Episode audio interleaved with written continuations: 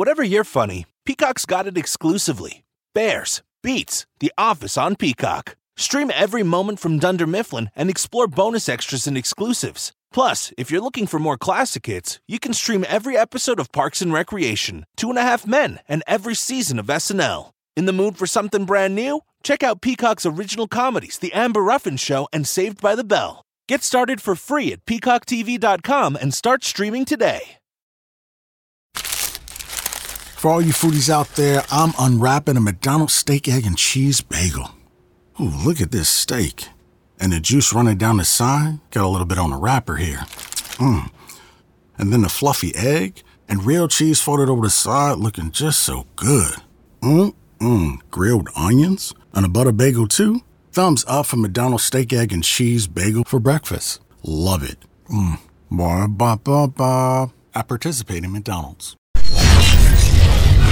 Podcast and Chill. Matt G, The Ghost Lady, and Len Moleko.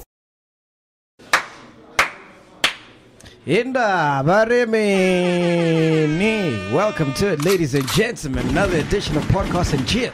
Hang out with the one and only Sipho says. That's right. Just Sipho. Yeah. I think the whole Twitter handle thing got out of control.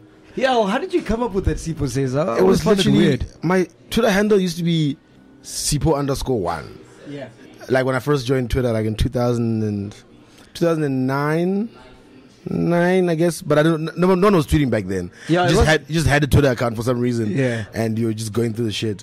I think people were coming up with names like they did with passwords. Yeah, well, because we just came off BlackBerry. And we just came off Mixit. Yeah. We're still fresh off Mixit names. So everyone went into Twitter originally and came up with their Mixit handles. I remember my Mixit handle used to be Mac01. I said, "Oh, I'm on Mac, baby. That's what I'm here for." Yeah. But those Mixit days are crazy. So that's where everyone's weird little Twitter handles I think initially came from. Yeah. You know, Mac01. And then you go into Twitter and you're like the Mac or whatever. Start adding number Mac00. So it was just Sipho01, and then someday I just thought it was like dry. Yeah. Like Sipho01 sounded dry. So when I came back to Twitter, maybe like 2011, actually started tweeting.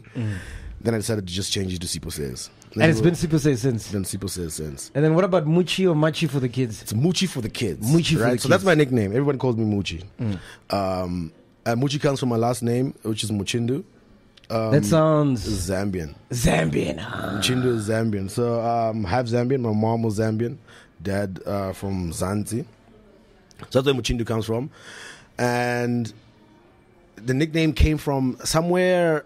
I don't know, 10 years ago. Sometimes one of my boys just started to say, "Yo, Muchi," whatever, and then it became a thing. And then for the kids part was always like, "Yo, I do it for the kids," you know. It was some weird shit I just came up with that I never overthink this thing. It was not like let me sit down here and plan. Yeah, like I was just like, yo, Muchi for the kids, you know, because I'm like, let's do it for the kids. It sounds like you're inspired by Kanye West. Yeah. Also, I don't know. I probably heard it somewhere inside it for the kids. Sounds dope. Before we talk about Microwave Boys, man, tell me about your childhood, man, because you were brought up in Mafikeng. How was that like, man? Mafikeng, Maftown. I heard you got some bad mummies that side. Maftown and Rustenburg. Man, Maftown, yeah, I mean, I'm definitely going to pick up my women and say the Tswana sisters in Mafikeng are definitely dope looking, you know. But in terms of just how I grew up, go Mafikeng, dog, I know. I'm just looking at you, I've never seen you this serious, eh? I'm thinking, I'm sure everybody's like, when I was born. I know we're talking shit just before we started recording this, but I was born and raised in Mafikeng. I don't know what else to say about the fact that I had a normal childhood. But were you like the funny one in the class? I've always been the funny guy. Yeah, the one the girls always want. You know, no, the funny guys are the guy they always want. Funny enough, but you always. I mean, when you're funny, it means you're friendly, so you're approachable. Yeah. So people always want to be around you. So I've always had like a good crop of friends around me. I've always been, even though I wasn't the cool kid, I was a little bit popular because then the cool kids, I guess, want to hang with you if that's a thing when you're in primary or high school. Because I've always been a humorous person. I've always liked telling jokes. I've always been just from my family, from the time I was a kid, as far as I can remember, any early memory I have was always one wanting to like bring this kid around so he can make everybody laugh. And would you ever go to Zambia like for holidays and stuff? I used to. So growing up, what do you mean? Well, I used to more often. Oh, okay. Now it's a little bit more trickier. I'm actually due a trip to Zambia because I haven't been there now and say I haven't been to Zambia in like four years. Are you famous that size? No, but my cousin from Zambia was recently in South Africa, like a month ago. You know, he lives in Livingston, which is where some of my family lives. But growing up, we used to spend all our time in Livingston. During like December holidays, my aunt would like ship us off, like go see your family out here. Let me have my my holiday. Mm. So it's I'm the youngest of three kids. I've got an older brother and older sister. So the three of us would get shipped off every December or every other December. Yeah. Especially when we're in primary and like early high school. And so this cousin of mine comes to Africa. This is his first time here. I used to go to Zambia all the time. He's always said, I gotta come to Africa because I can't believe I haven't been. So it's his first time in South Africa, and he started watching the show Microwave Boys as well. He started following it, and he's a fan of it. Yeah. And he started putting people on back home. Mm. You know what I'm saying? Mm. So he himself started showing his friends at work, yo, you gotta jump on this. So he's did I have Wi-Fi that side? Hey man, in Africa. You better put some respect in other African countries. Zambia is dope, man. I'm kidding. We love you all. Shout out to Zambia, man. They're watching this. You'd be surprised who watches your stuff. You must do your demographics and check. You'll find that these guys in Zambia are watching you. You don't even know who they are. Yeah, yeah. That's how we're living on the internet. So he comes here. Mm. So my homeboy comes here. He tells me now, no, I've been putting niggas on that side. They love your shit. And now you guys are having celebrities. So by proximity, people are like, I know the celebrities. Like everyone in Zambia knows Casper. Mm. And you had him on your show. I put them on. Nasty, they're like, that's your cousin. Mm. You know, Nasty C. So it's like, it's making my life a whole lot better in Zambia. That's what my cousin is telling me. Yeah. So he was very excited to come down here and like tell me how. Wasn't he shocked when you got here and realized how big you are? Like you're a big deal? A little bit. Like, we go to places and then people come up, like, ask for a picture, and they couldn't believe it. Sometimes I can't really believe it because it's, like, weird, and I'm like, ugh. You know, because it's all new or whatever. But wherever we were, like, maybe a couple of times at the mall, whatever, just running around the city, just showing him different stuff. It was a couple of times where he saw, oh, okay. Oh, nah, my cousin out here has done... When were not only bigger, like I've gotten bigger in size because I was a skinny kid. It's the money, it's the cheddar. Yeah? When you cut those checks right. I need to get body fat. I'm trying to look BE a little bit. You know, when I walk in a room and you can, you know, when you walk, you know that walk when you put your cell phones on the table. Cell phones, you gotta have two cell phones when you're a big money making looking nigga. But dude, yeah, I feel like without you, there is no Microwave Boys. Honestly speaking, I'm sure you get that a lot. Man. I mean, I get that a lot, and it's no disrespect to Larry. The show has different dynamics. I think people don't understand the dynamics of the show maybe a little bit because the show didn't start off as a comedy show. It's become now like, okay, now these guys are gonna make us laugh and be silly. It was that. But it was about the three characters. You know what I'm saying? Larry, just as an established guy in the industry who loves presenting shit and all that. It was Paga who had this crazy humor and the unknown guy. Like, what is he going to say? What is he going to do? Nobody fucking knows. Mm. You know? And then it was me just being myself. Is Larry on coke, bro? No. He's not. What? No. I said very casual. Like, did he jog this morning? No, I had rumors, but I've never had the chance to ask. I think every person who lives in Joburg has a rumor about them that they can never let down. True. And you just, I don't know. I guess maybe being a guy who's always in the club, those certain stigmas are gonna get attached to you. Oh yeah, true. And you know, but I don't sleep in the same bed with Larry or do my own life with Larry. His life is his life. So whatever he does in his special or spare time is nothing that I would know of. But now, so you're talking about how it started. You're asking me if Larry's a drug addict, then the answer is no. Yeah, but how the show started, Microwave Boys itself. Fuck me. First to take you back on the show that were on the platform. Anacadium is the channel where Microwave Boys live. Now we treat Anacadium like if you see the Complex, the channel Complex that people Viacom. Know, like Viacom or Vice. Yeah, you know, those channels that have different shows on them. So it's not about the one show. Like Podcast and Chill could live. Exactly. Podcast and Chill could live on Anacadium, for example, if that was a thing. So if you go in there, you'll see that there's Broke Niggas. There's, of course, Microwave Boys. There's Menzi now does. Anacadium, the guy, his name is Menzi, who started the channel. Okay. He has Reviews on Tap, where they just do movie reviews. Oh, nice. Which is now also a podcast, so it's shot in the same vein as well, and not just the one-on-one movie review. So they've got those two versions of it. Yeah. And then there's two ladies that have now joined in as well, who are doing a podcast called Sisterhood of the Traveling Goal. Wow. Which so it's a whole production now. So the two ladies are, of course, appealing to a different market as well, a little bit, you know, more definitely, more... women, obviously, black women, and then just speaking on their struggles and just their day to day. So it's on like episode 3 now. So it's interesting to see how that's gonna grow. Yeah. It started off well so far. The shows, and if you go a little bit back further on the Anacadium channel, you see that those shows like Guide to. Me and Larry and a bunch of our friends did a show called Guide to Groove. That's where it started. So we shot. Those videos are still up. And they're still up right now. Yeah. On just scroll all the way back. Yeah. So you can start from the beginning and see all the videos. You see this Guide to Groove. So that's our first, or at least on YouTube, our first dabble with making content, trying to do stuff. Because like I said, Menzi had this channel and he's a creative and he wants to put content out. Came together, like Larry came up with the idea of making the show called Guide to Groove. And basically what we speak about, because at that time now, that was the height of my partying. Of course, Larry's works for the clubs. So we were like... Did you guys meet at the club, you and Larry? No, we didn't, but I'll tell you that story. Okay. So me and Larry came up with Guide to Groove based on the fact that we were grooving all the time. And we'd notice a lot of funny things. And we used, you know, when you come back from a party and you're chilling with your boys and you're like, yo, man, did you notice last night? Yo, did you see that? Yo, that bouncer? Yo, did you see that fight? So, like, you know what? There used to be some sort of club etiquette. Yeah. You know, people need to, like, know how to club 101. Especially now in Joburg clubs, some of these premium Joburg clubs, it's a little bit different than smaller city clubs. You know what I'm saying? Shit is done a lot differently out here. There's a lot more money being spent. So people are taking it. A lot more drugs. And people are taking it a lot more seriously because, like I said, there's a lot of money being exchanged around. So because of that, we came up with Guide to, and we just gave people Guide to Groove, and it was funny, it was interesting. Is this at the height of Larry's repertoire thing? This was just after that. Oh, okay. So how, and I'll continue that story, but like how me and Larry met basically is that we lived in the same complex. Okay. So where Larry currently lives, I moved in there, and he lived upstairs, I lived downstairs. And the one in North Riding. Exactly. Oh, I've been to his house. Yeah, yeah, that exact same complex. I literally lived downstairs to that complex. And what happened one day is that I had so on the ground floor, so I had the backyard.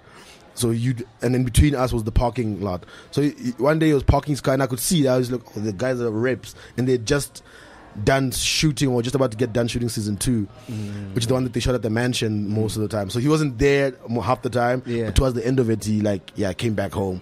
That season was lit. So we were the only two people that used to make noise in that entire complex. Larry had all his party friends and the reps doing that stuff. I was downstairs with my boys and we were a bit rowdy. We just moved in from Braam. We're like, north side now, baby. We ain't in Braam no more.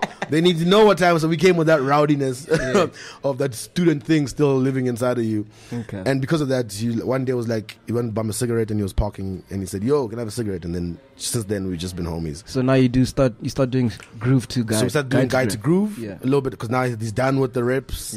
I think that the show airs, the season finishes.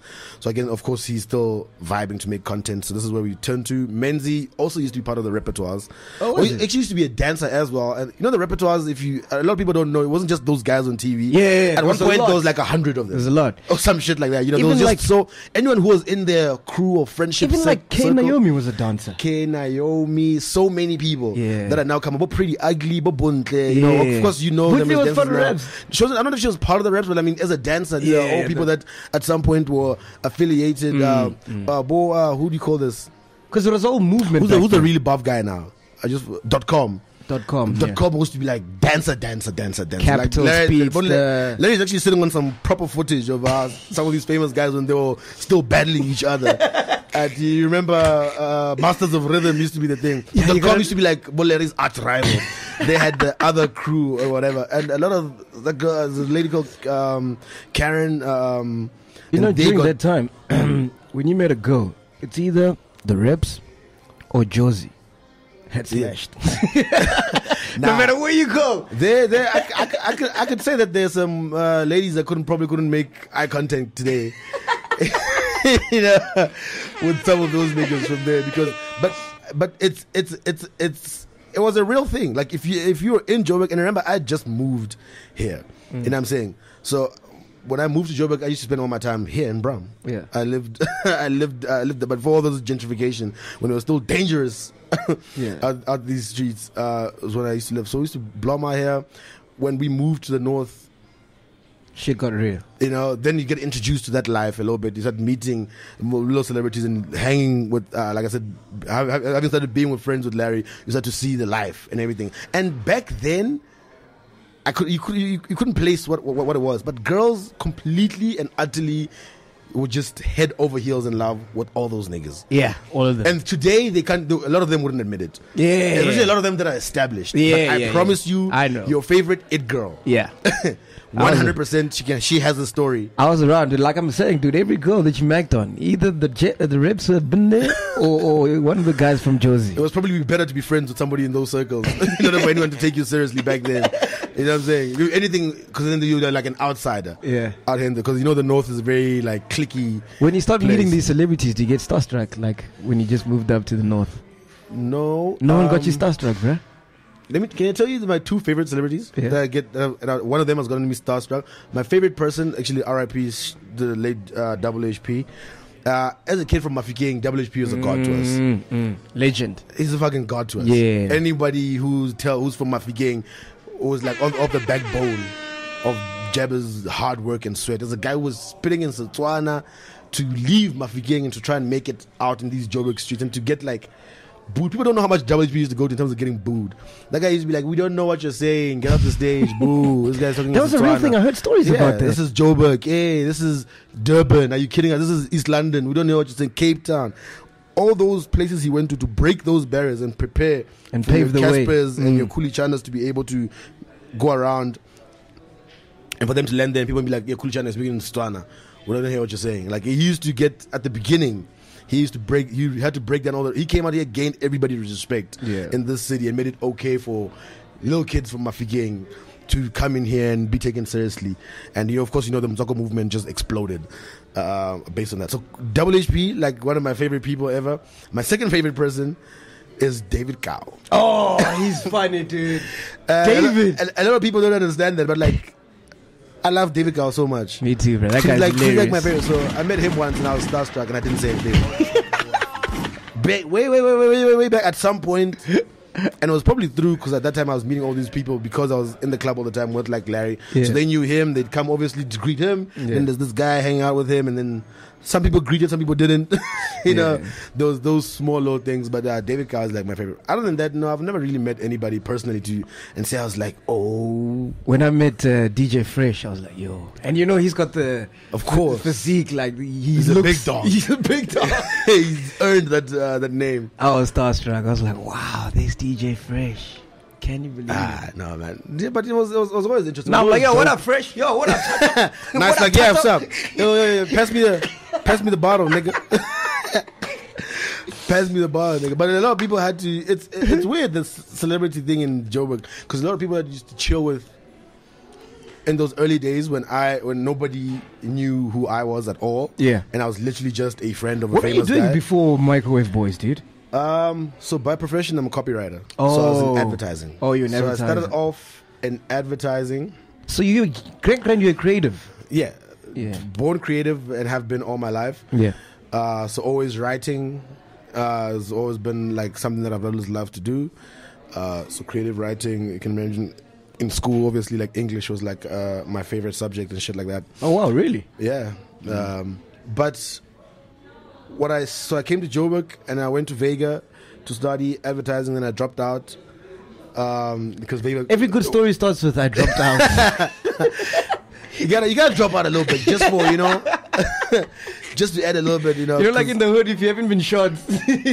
You're in a G. Man, like I was supposed to go to varsity and then I just like like proper and like go do some accounting, and I just like yay, sidestep that shit, and then made my way to Joburg from Pretoria. I was like, Pretoria sucks. I came over to Joburg by mistake. I came for a weekend because all my friends stayed here. Yeah. So I came for a weekend and my brother stayed out here. I'm like, yeah, I'm gonna come see you this weekend because all my best friends from Mafikeng were like went to UJ and shit. So I'm like, I'm gonna come to Oakland Park, all these places that I've been hearing about. This is 2007. Yeah. I'm gonna come here. I'm gonna see it. I'm gonna have a good time. My boys are, because none of them were like, we're not coming to Pretoria to come see you. Yeah. I hope you know that. Yeah. You're just gonna have to come here. I came here for a weekend and I never left. Wow. Till this day. So I'm not going back to Pretoria. Fuck that. That place sucks. I'm not going back. But I love Pretoria. It doesn't suck. Yeah. But for me, like, I immediately identified with Joburg the minute I got here. Even though in my mind I'm leaving Mafikeng as a small town kid, thinking, well, I don't know if I'll fit into Joburg. It's a big city, scary situation. Yeah. Let me rather go to Pretoria there because people even speak Tswana as well. You know, I'll be able to like gel in a little bit better. So that's what my mind was telling me. But the reality of it was that nah. Because it's intimidating, Joburg, until you find your feet. You absolutely, know? It is. So and it can swallow you as well. Oh yeah. So and many people have been swallowed,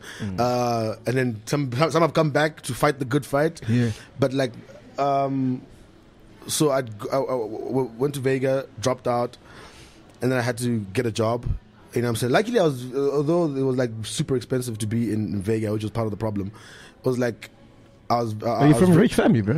No, I'm not from a rich family. Just like regular family. Regular black. That's what rich people say. Rich gang. Oh, please, man. So, when I dropped out, luckily I was very good because, you know, they send you out on internships sometimes and you get to do like, they encourage you during school holidays, you know, you must go see this advertising agency. Will take you for the 2 weeks that you're on break and do you work for free or whatever. So during one of those stints, I went to an ad agency.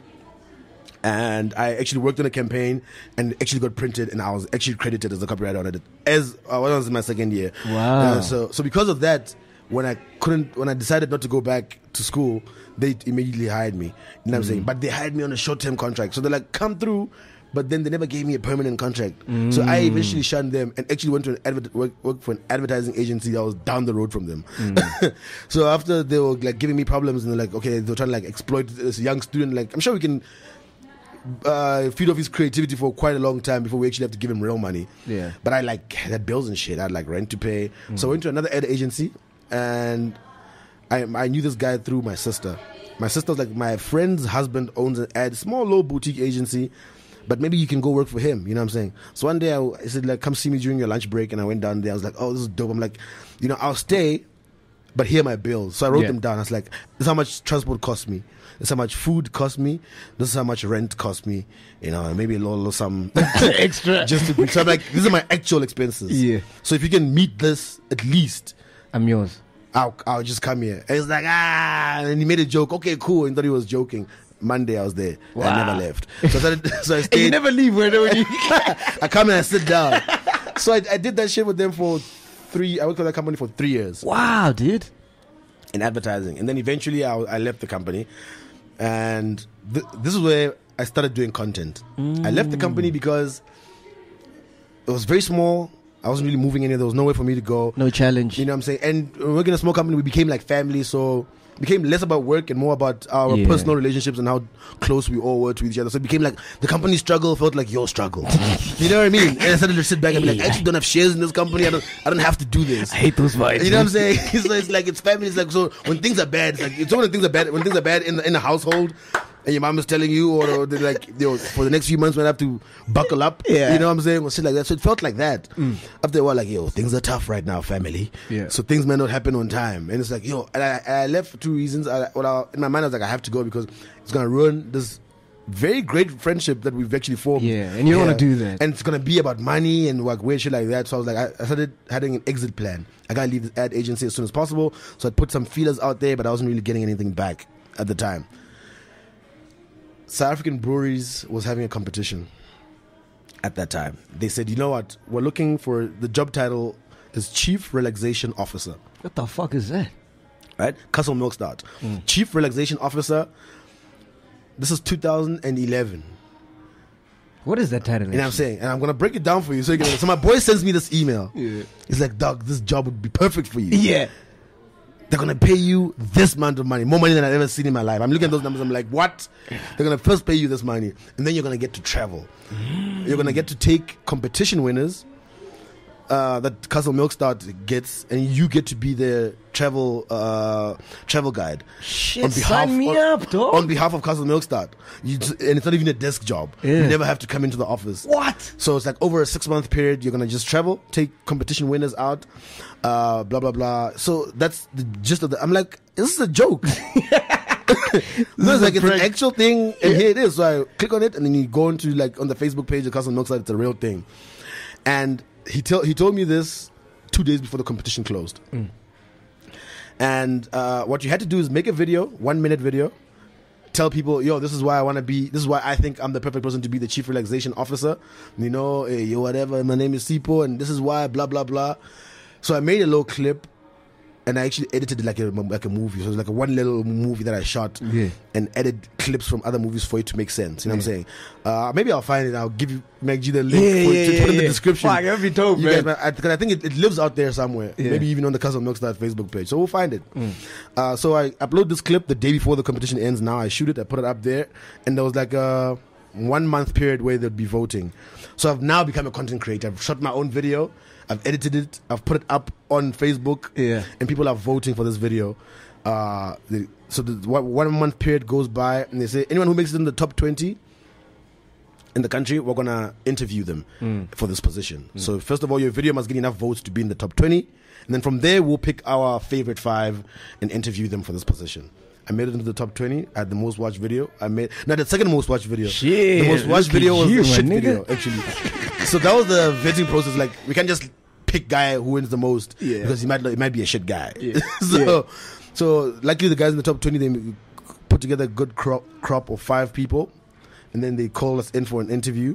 And out of like 3,000 entries, I won that job. Wow, dude. So that changed my life. So immediately at this job that I wanted to leave, you know, I don't know, God works in mysterious ways sometimes. Yeah. In that part where you're like, I gotta leave, but like I can't find a way out of this job, you know what I'm saying? But luckily everyone at that company supported me. So they're like, how are you doing? And they would post for me, and they're like, oh, everyone vote for Sipho. So it was like a vibe. Like I said, we were a family at that time. And this is the birth of you creating content. That was the birth of me creating content. And one day I got a phone call as I'm sitting at my computer, just going, God, I leave this job. I want to leave this job. And the phone rang, and they said, yo, and it was guys from SAP. And the first thing they said to me, like, yo, do you have a suitcase? Yeah. I started screaming. I said, ma, like a little bitch. I was losing my mind. Imagine I'm screaming at my old job. like this nigga looks too excited to be, he's too excited to want to leave this company. Yeah. But that was my first intro into, so I did that. And then, so I moved from copywriter, and I got into travel. Yeah. So for the next 4 years after that, all I did was travel. Wow, dude. That sounds and like I got the ultimate job, dude. So after 6 months, the company that so I wasn't working for, I worked for SAB for 6 months only. Yeah. But then the company that does SAB's travel hired me off the back of, I've been working with them for 6 months. So I said, as soon as you're done here, please come join us. And then you stayed. And I stayed. Because the client was SAB, so like I can do this as a client and still get to travel, yeah, and still get paid to do it. You know what I'm saying? So that became my job, man. And God showed me the world. That's crazy. I got to travel, and shit, man. That was the time, dude. That was the fucking hell. Jeez. Have we been pushed? This time is flying. Listen, let's get to the ladies, right? As you know, you're the funniest one in the Microwave Boys, right? Yeah. And a lot of ladies love you. A lot of people were mad because you got a girlfriend now. Yeah. A lot of ladies, should I say. A lot of ladies. It was, you know, it was such a hilarious thing because it's almost a year now with my girl. And yeah, in this day and age, yeah. Round of applause, my G. It's almost a year now with my girl. Mm. And me and my...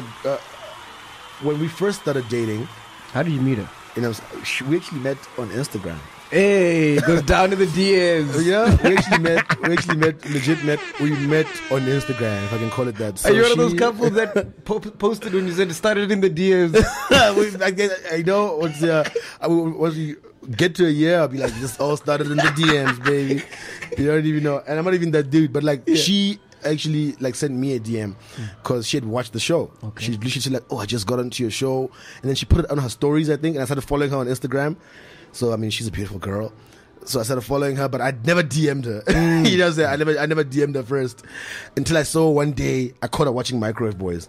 So she posted on her Instagram stories. So she was like laughing at something that, and she was like, ah, whatever.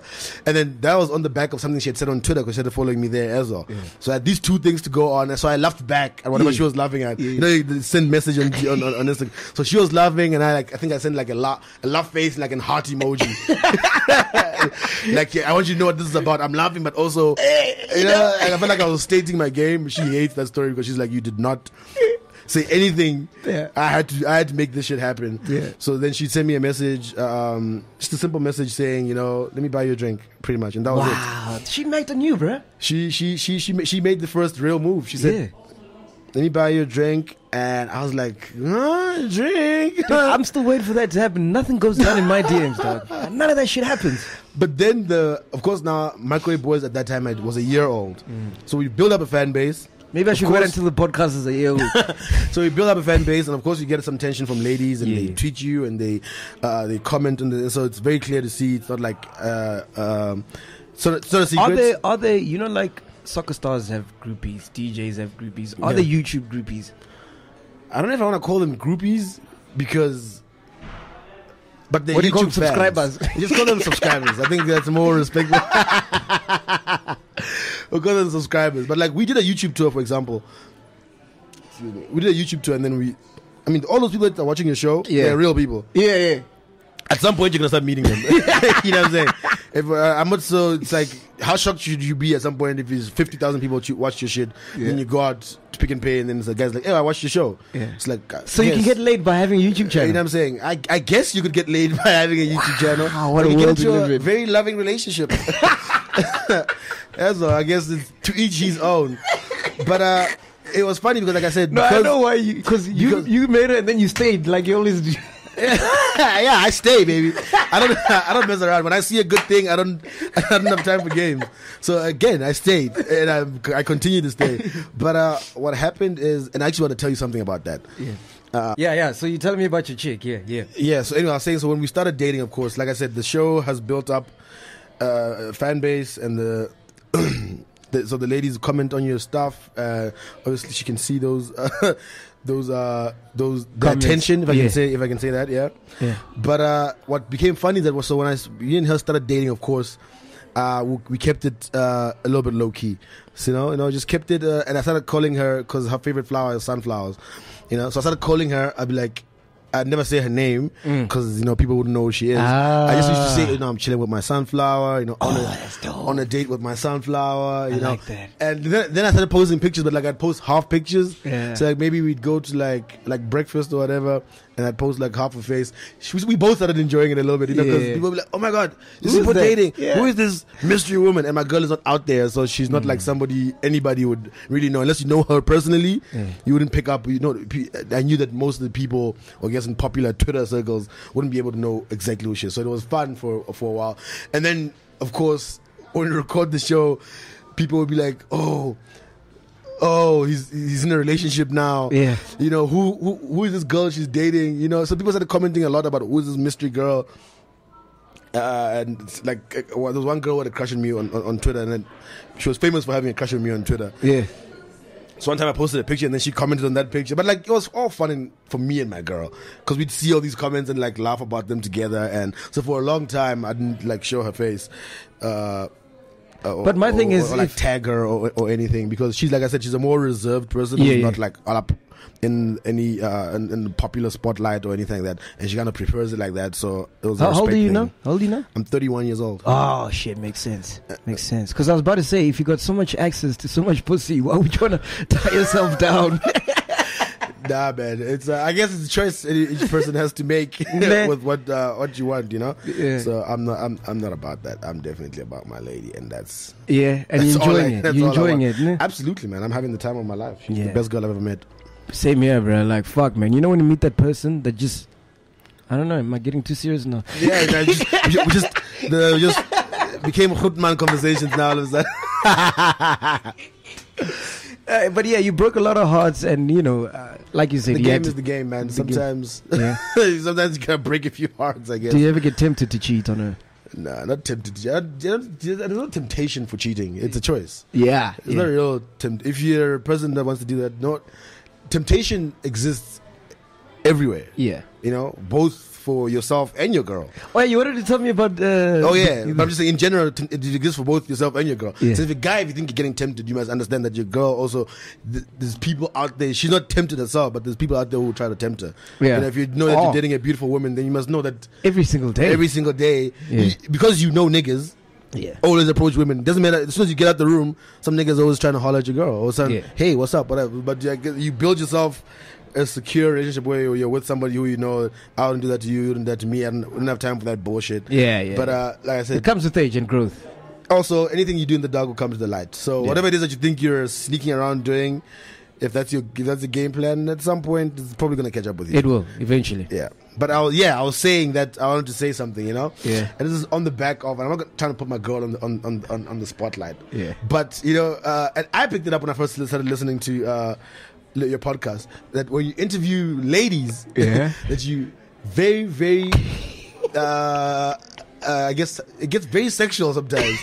Like you like to ask about, it's like, I mean, I guess I've seen you ask a couple of the dudes as well about. Sections, but like maybe you just ask me now. But with the ladies, it gets a little bit heated. It gets a little bit heated, and I can see some of them on their faces. But I could tell you, some of their faces that maybe they don't really want to speak about it. But the conversation was going well, so they just decided, okay, I'll just answer this question because I feel like you're a dope interviewer. Very so people open up to you a little bit more and are comfortable saying those things. Yeah. But to the listeners, and I'll tell you why. Yeah. So before I get to that, I'll tell you my own personal story. Yeah. On our show, we used to have a segment called at the end of each episode, Hottie of the Week. So at the end of every Microwave Boys episode, we started having Hottie of the Week. Yeah. And then it's that simple. We used to pick any hot girl from Instagram. Yeah. Be like, yo, have you seen Ntabiseng? Have you seen Palace? Have you seen, or did you see, or somebody sent me this, or somebody, or have you seen, you know, because, you know, Instagram is a pool of a lot of very beautiful women. It's a thirst trap. It's a thirst trap. So we'd never run out of content in that regard. Yeah. And it was innocent from our side of how it started. You know what I'm saying? It was innocent from our side. We're just like, oh yeah, we're on Instagram and there's a lot of beautiful women and now we're going to talk about them and shout them out. And the energy we're getting from the ladies at that time wasn't negative. Yeah. So we'd shout the girls out and be like, yo, whatever. Again, I'd say, yo, we think, you're so pretty. Oh, look at this picture of her. They're there. Oh, look at her in Cape Town in a bikini, you know, speaking about it. And then Tabiseng would shout us back. Oh, you guys made me hot of the week. Yeah. Thank you so much. It was dope. And then some girls would send us the DMs and be like, can you make me hottie of the week? You know, so instead of getting there, we're like, it's weird if you ask, you know. Yeah. Wouldn't say that to them, but it's like, can you make me hottie of the week? It's like asking to be Miss Universe, you know, like, yeah, Miss Universe, I feel like you should just pick me and don't have the whole competition. But anyway, once the show started growing and started having a very high following from women, yeah, you know what I'm saying, they started to dislike that segment. Because sometimes some of the conversations would be like, you know, you start to pick women apart now at some point. It'd, oh, look at her breasts, or look at her ass, and then you can imagine how that starts to get uncomfortable for the women in your show. You know what I'm saying? And none of them will tell us, when you guys get that segment, we turn off. Oh, I see. We don't watch that segment because it started getting a little problematic. And then it became even more about that. Then it became about, why is it mostly just light-skinned girls? Why is it mostly just slender girls? You're going to shut out the bigger girls or the dark-skinned girls? Do you only like one type? You know, you guys seems like you're pushing colorism. And so it's like, whoa. So the conversation became about that. And those conversations aren't to be, like, discarded easily because they are important. Yeah. You know what I'm saying? Because colorism is a real thing. And light-skinned girls are given preference over dark-skinned girls. Well, look. And bigger women, like, in terms of mainstream media. So we'll be, as our popularity of our show grew, so did the responsibility. There has to be some responsibility. True. And then it became like, okay, we can't just sit here and pick women apart. To answer your question, like most of these ladies that I interview, I'm literally like friends with them, you know. So it's very light-hearted. So they know, like, I'm kidding. Yeah. It's nothing too serious. And I know that, and I picked it up. Yeah, I think when you're watching, then you don't know the kind of relationship that we have. You see, like, I recently interviewed Dineo Ranaka, you know, and we were talking about sex because I feel comfortable enough to ask her that because we have that kind of relationship. Yeah. And it's very lighthearted. But if we don't have, like, I will not sit with Anele, for example, and ask her if she does anal. You know what I mean? That's disrespectful because we're friends, we're cool, but we're not that tight, you know? Yeah. So it's lighthearted, you know. No, and I'm saying I could tell because the people that you have there are comfortable with. Yeah, you know what I'm saying that they're your friends. But I was saying you run the responsibility a little later because people that are watching are not your friends. Yeah, and they don't understand that. True. So the more conscious you are about it, hey, YouTube king, think about it more. YouTube king. School me, dog. The more conscious about it, the more you start to think. Oh. When the girls that are supporters of this show watch it, how are they gonna feel? Yeah, you know what I'm saying. Yeah. But I'm just saying, at the end of the day, you have to be comfortable with who you are. Exactly. If you go to sleep at night and you're cool with anything, and there's nothing that you need to, you feel like I need to change. And you as a person, even if someone calls me a shit guy, and I say I'm comfortable and I go to sleep, like okay, you can go to sleep, but I still think you're a shit guy. I'll be like, that's okay. Would you consider being a comedian? I am a comedian. Oh, you are. I don't know. Yeah. So I mean, I've been working on some stuff. It's been. I mean, right now I can't. So you do stand-up, right? I can't hide it, and I can't run away from it. Yeah. I've gone to a stage where I have to start doing some shows. I have to start doing some stand-up stuff. So I'm saying it right now. You have it on video. Yeah. This is probably the first place I've ever said it out loud. Wow. That I'm definitely. You watch out, it's coming. Nice dude. Fuck, I want to be there, bro. Can I be at your first show, man? You pull up, dog. Pull up. Whether you tag or not, I'll be with you, my dog. If it sucks, we'll just have some tequila, you know. It's dead. But otherwise, nah, man. That's where I'm at personally. Just in writing, of course. I'm a writer, so I write for a few things, like AKA's roast. I was a writer on that. Were you? Yeah. How does that roast thing work? So those jokes were not theirs. No. Ah, fuck. We wrote their jokes for them. But that's how every roast works, even the ones in America, whatever. Which joke did you write? All the funny ones. Every single one that you thought was hilarious was written by me. Because I enjoyed Pearl. Pearl said it was funny. Yeah, she was funny. No one wrote for Papa Penny. No, Papa Penny, Papa Penny had to be given the freedom. Free rein. Without saying too much, had to be given the freedom to kind of freestyle. Oh, okay. Because he's not. Let me write it for me, let me regurgitate it type guy. He's just he's definitely not that type of character. Just if you've seen his character, you show, even if you see him on that roast, you couldn't write that for him. So but yeah, that was there's a few other things that I'm working on that are in the pipeline for television that I'm currently writing. So it's a new space for me, but it's exciting, and it's off the backbone of this stupid ass show that we put out on YouTube. Oh my God. Know that finally gave us so many other things. Yeah, you know what I'm saying? Because we fought for a while, man. There's shows on TV right now that we pitched. Yeah, that we conceptualized. That always happens, though. And it's part of the game. They said, "No, it's not. We don't want this show." And then they just that's when you know they won it. Yeah, they won it. But those same people come to you a little bit later and they're like, "Can we work?" I'd be like, $7 million rand. Or go fuck yourself. You know? People like that's like I'll never write anybody off, but like you remember the people that. Which shows are you talking about that on TV that you started? Nah, I can't give the name, but there's a show currently running on television that pitched. It's on DSTV. DSTV. You know, that used to is it a game show? I can't say. Is it Vuzu? I can't say. I can't. You know, all right, cool. Listen, the game is the game, but like I said, slowly but surely we're coming. Yeah. Listen, we're going to play a game called Marry, Kill, Fuck. Marry, Kill, Fuck? Yeah. You're just trying to get my girlfriend upset. This way your girlfriend tunes out. Now, baby, just switch this off at this part. It's part of the game, baby. Bonang, DJ Zinte, or Pearl Tusi? Would you marry, kill, fuck? I'm going to kill Pearl. Pearl! Yeah, I'm going to... whatever. I'm going to marry Bonang and then marry Bonang because I wanna talk like that for the rest of our lives. I wanna wake up every morning here and say, "Do me like, good morning, baby." That's a good one. I'm cool with that. And then you fuck Zinte. Yeah, but Zinte looks like wifey material, man. Maybe it's the ones that look like wifey material that end up surprising you. Sometimes we put stamps and be like, "Oh, she's so shy." Yeah. You never know. Okay, cool. Boity, Rouge, Bontle Modiselle. What's his name? Modiselle. Yeah. I'm gonna kill Rouge. You gonna kill Rouge, man? I'm going to say what's up to Boity, and then I'm going to marry Bontle. You're married, so, Bontle. Hey, pretty, you know, Bontle. They're my people. I have to say that. I'll marry your girl too. Yeah. Have you ever had Boity on your show? We did. Oh, how was that? We did. It was... it didn't go as planned. It didn't go as planned. If you watch the Boity episode, if you've seen our show, of course, you know, again, we talk shit and everything. Yeah, yeah. Boity's episode came after one of our best episodes, which was the Ricky Rick episode. Mm.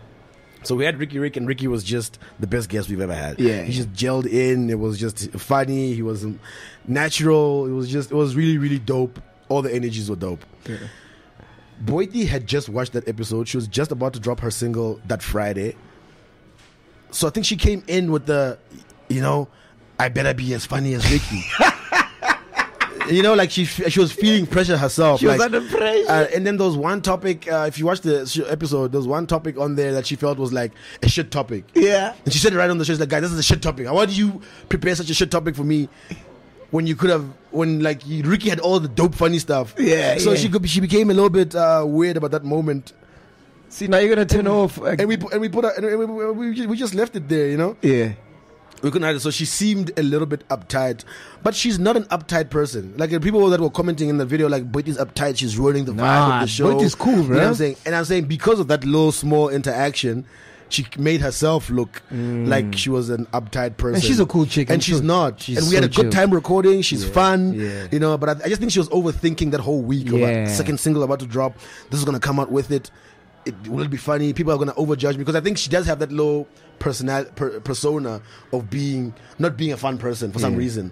In terms of on social media, people that look at her and the way that they speak about her. So she's obviously like fighting against that image, and that episode didn't particularly help. So she didn't like that episode. What do you think of her music? I like the first single with Nasty C. Genuinely. Like I genuinely like it. 100%. I bump it. Can you deny that song? Like you bump it in the club, you're gonna bump it. So I don't know if you can listen to it in your own personal time. Yeah. But in general, it just wasn't a bad song. And I was ready to trash. I was like, Boity, you're gonna drop a trash song. Yeah. You know, like I was waiting for because I couldn't imagine Boity would have dropped. Because it was a hit song at the end of the day, and Nasty was on it, and he had a dope ass verse, like verse of the year. Yeah, no, I think he won dope. Verse of the year for that verse. Nasty C. All right, here's the last one: Mihlali, Kanyam Kangisi, and Tando Tabudi. Oi. Boom, boom, boom, boom, boom, boom, boom, boom. It's gonna be tricky. What if you like you smashed Mihlali? I'm gonna. Who's the other lady again? Tando Tabudi. Tando Tabudi and Mihlali. Okay, I'll say what's up to Tabudi and then I'll marry Mihlali. You're gonna marry Mihlali? What do I feel like you got a history with Mihlali? Zero history with Mihlali. The first time I met Mihlali was the day she was on our show. We interviewed her when we had our radio show earlier on that same morning. So we had two interviews with her that day. We'd been talking. No, wait. That was like the second time I met her. The first time was in passing at some event. But anyway, that was the first real time that we'd now had an actual conversation. Speaking about radio, what happened with Touch HD and YFM? YFM, you remember Stapora Mus? Yeah. Yeah, Stapora was our dude, man. And he felt our vibe a lot. And he was like, you know, and this is now in the middle of 2017. Okay. We're going back and forth. We're talking. We're cool with the dude. And he was like, you know, I like you guys' vibe, your show, everything. And I'm trying to figure out how we can package that for radio. You know, how can we package this for radio? Because it's really dope. And I don't know. You guys tell me. So based on that, we're like, let's try something. Because we're always keen. Let's try something. Let's have a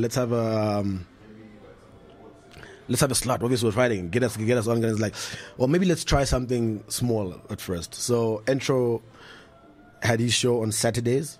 He did 3 to 6. I don't know.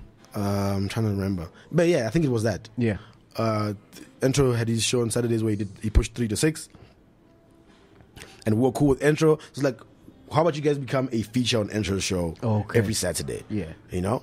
You guys can come in the last 2 hours or something like that. Gotcha. I think the show was 3 hours. So you guys would come in the first 2 hours, because I think they played a mix the last hour or something like that.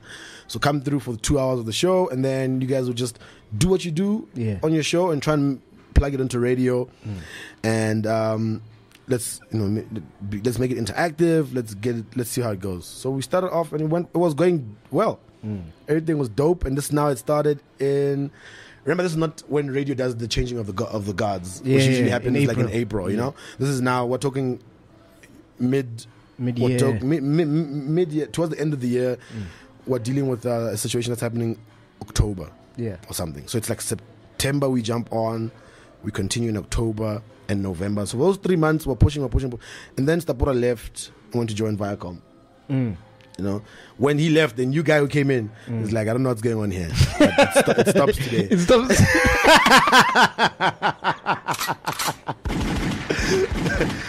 You know, because he's thinking in his mind, these guys came through in the middle. Who are these guys that come in the middle of the year to jump on some other nigga's show? And whatever. But he didn't understand the dynamics and the relationships. Yeah. And the show was doing well. The show was doing well. We're getting all the interactions, but he didn't. He was like, this seems... Because I think now there's 4 people in the studio. There's 3 of us. There's Intro already. And then there was what's the dude's name who used to do?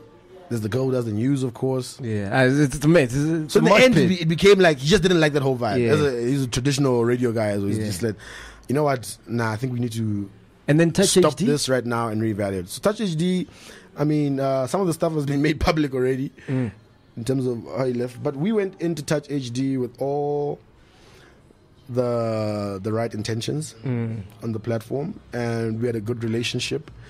This is my personal second stint with Touch HD. I used to host the Friday night show with Slick. Oh, nice. You know, when Slick got a show on Touch HD, he said, yo, let's do Friday nights together, let's have a hip-hop show. It was dope. We used to interview dope people. We used to even take video of the shits. So Changing of the Guards came again.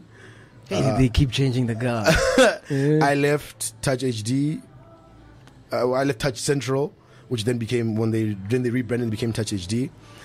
And then so everybody was first Touch Central got purged, second cycle got purged again. New people came in, and then last year when they did the purge again for like the 3rd successive year, we got introduced and they were like, "Would you guys want to host a breakfast show?"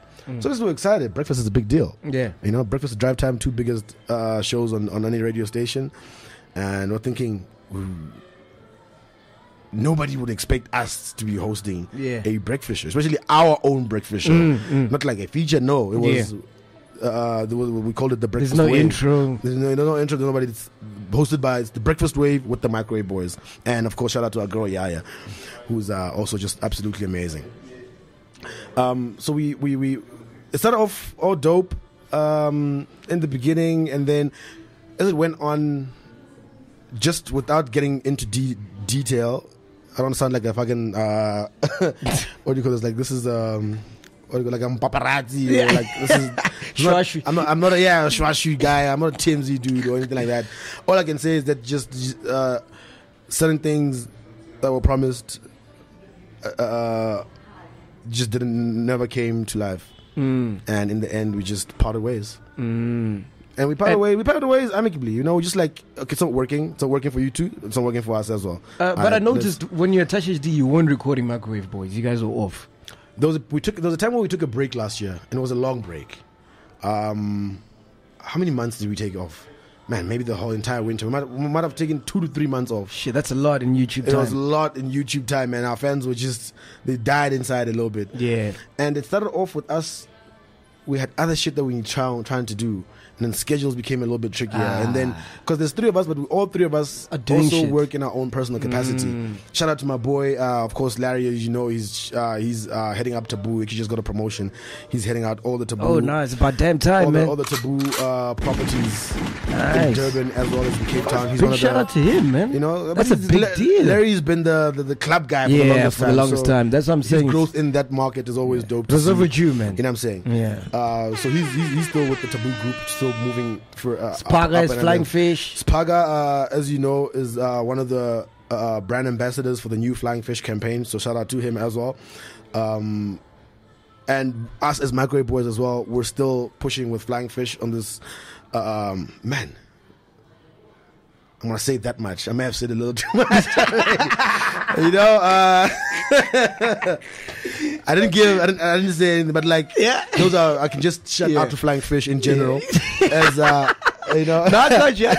There are people, but like in individual capacity, I'm telling you about my writing that I'm doing for TVs, in my own personal capacity, and other business that I'm involved in, trying to get back into right now. Yeah. So in our, we all have responsibilities outside of Microwave Boys. We love the show, but most importantly, we want to continue making content, so it's never going to die. Right, and we've got other stuff on the way, so don't just see Microwave Boys. We've got other shows on Anacadium coming out that will feature either three of us. Not Perfect. All three of us will be in everything going forward, except Microwave Boys, but either one of us might. Three new shows could be coming from all three of us. You know, just stay tuned to that. But that's stuff that we're trying to push out, man. Sipho, thank you so much, man. Mac, thanks for having me, man. Yeah, dude, thanks for having me. This is we could talk forever. I don't know how much time goes every time you start saying one sentence and then you know what I mean. You realize 3 hours. 2 hours have gone by. So thank you. First of all, shout out to you and your team. Thanks, man. Seeing you guys grow has been dope as well. Because from the first time I saw it, I was like, it was a mess. Yeah, and the thing I shouted out was Instagram or Twitter. It was Twitter. Yeah, I was like, yo, I just discovered your podcast. And I think it was after what got me into it was your interview with Cece. Was she your first guest? Yes, she was. She was. And before that, I'd watched a little bit of something else. I was like, okay, this looks dope. But the CC interview was one I first watched from start to finish. Wow, nice. You know, and I was like, that was a dope interview. It was dope conversations. It's dope when industry people come through and they start giving a little bit insight about who they are and how, where they started and how, what way that happened. Those are always dope conversations. So keep doing that. Thanks, shout out to you. But don't ask bitches about their sex life. No? But just ease up on the vaginas, you know. Asking women about what's happening with vaginas and... I think just pump the brakes down a little bit. You gotta. Otherwise, you got a winning formula out here, man. Love you long time, man. All the best with the comedy stuff. Thank you, man. We're gonna maybe come back next year. You have 100,000 subscribers. Who knows what's gonna happen? Keep pushing, homie. Shout out. Podcast and Chill. Matt G, the Ghost Lady, and Len Moleko.